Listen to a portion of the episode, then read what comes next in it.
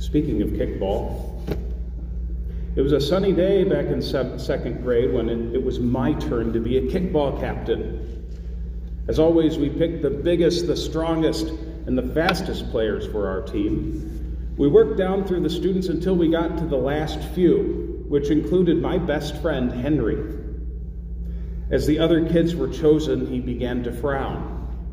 Then his frown turned to shock, and soon he went away crying. I was puzzled by this. After all, didn't we want to pick the best players for our team? But Henry had another standard in mind. The other kids agreed with him. You're supposed to pick your friends first, they said. Imagine God as the captain of a heavenly kickball team. If God were picking players, God would not choose the biggest and the fastest. God would probably choose the smaller player, the slower player, the weaker player. Time and time again in Scripture, God has a special concern for those people forgotten by the world. This goes back to Genesis 12. God chooses Abraham and his family to be the means of blessing for the whole world. We do not learn why Abraham was especially worthy. No reason is given for God's choice. In fact, one of the most striking things about Abraham is how human he is. He succumbs to fear more than once, passing off his wife as his sister to save his own skin and also get a little material wealth, too. And having a child with Hagar when God seemed to tarry with the promise. So the human susceptibility to anxiety, fear, anger, and downright dysfunction continues through Abraham's descendants. And yet, God does not give up and start over. God does not retract God's promise. Through this seemingly insignificant family, especially its younger, weaker members like Jacob and Joseph, God sustains the promise of blessing. Through Moses, who couldn't speak well, through the judges who often act destructively, through men who try to be faithful themselves but fail to correct members of their own families, like Eli, who we heard about last week, and Samuel too. Samuel has two sons that the Bible tells us were no good. And even through the kings, God sustains the promise the kings who were often prideful, unfaithful, and incompetent. Through this grand history of failure, God remains faithful, especially to the insignificant, to the weak, and to the small. And David is small. You could say that he's the eighth of seven brothers. David is so unimportant that Jesse doesn't even bother to bring him to the feast. You can imagine the scene. Elders and prominent families are there. People are eating and drinking, laughing and dancing. But Samuel and Jesse's family are off to the side. They're away from the commotion. Even though Samuel knows that what he's doing over here with, Je- with Jesse's family is the main event, Samuel still has some trouble recognizing the Lord's voice. I mentioned last week that this, this uh, growing and learning to listen to the Lord's voice was a lifetime skill for Samuel. It took, it took a lifetime for him. Because the eldest Eliab looks like a king. Samuel knows he looks like a king. You can probably you can imagine he's probably tall and handsome, swarthy good looks. Powerful physique, Eliab certainly looked the part. But Samuel hears God's voice at that moment. Don't look at his appearance or on how tall he is, because I have rejected him.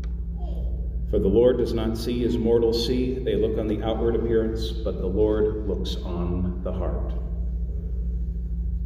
Some research suggests that attractive people enjoy certain privileges. Humans want someone who looks the part. But God has different standards. God looks for a moldable, teachable heart. And that heart resides in little David. David, the unimportant. David, described as ruddy, with beautiful eyes, and good looking, which could be translated as pink and pretty, baby faced, really. David, the least of his brothers from a tiny village in Judah. David is not chosen because he was the biggest and the best. David was not chosen because he looked like a king. David was chosen because he had an open, teachable heart. That doesn't mean that David was perfect, not by any means. After David becomes truly great by worldly standards, his heart hardens. Things go downhill from 2 Samuel 7. David does some terrible things. He often fails to act wisely or morally.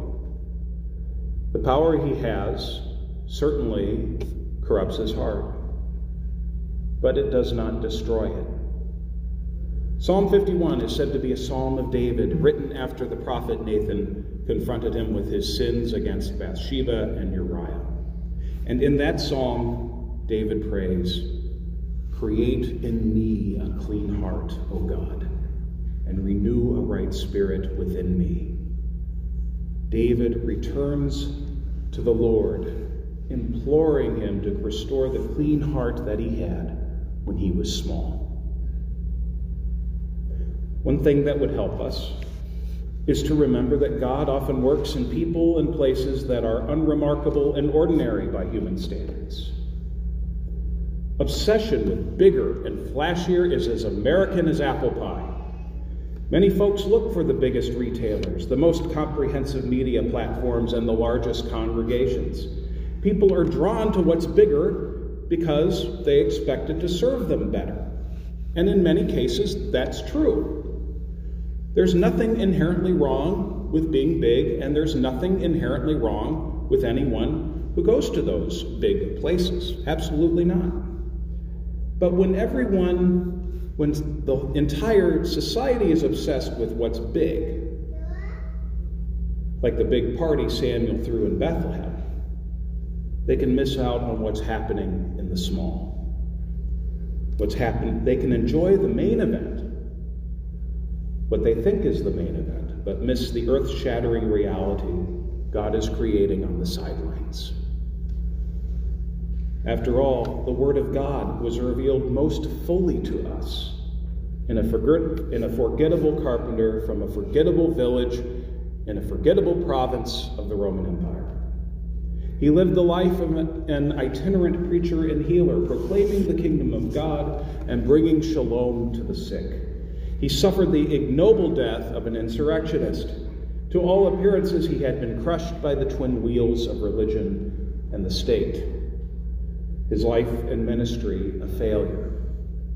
But God, his Father, through the Spirit, raised him up and revealed something truly stunning to us.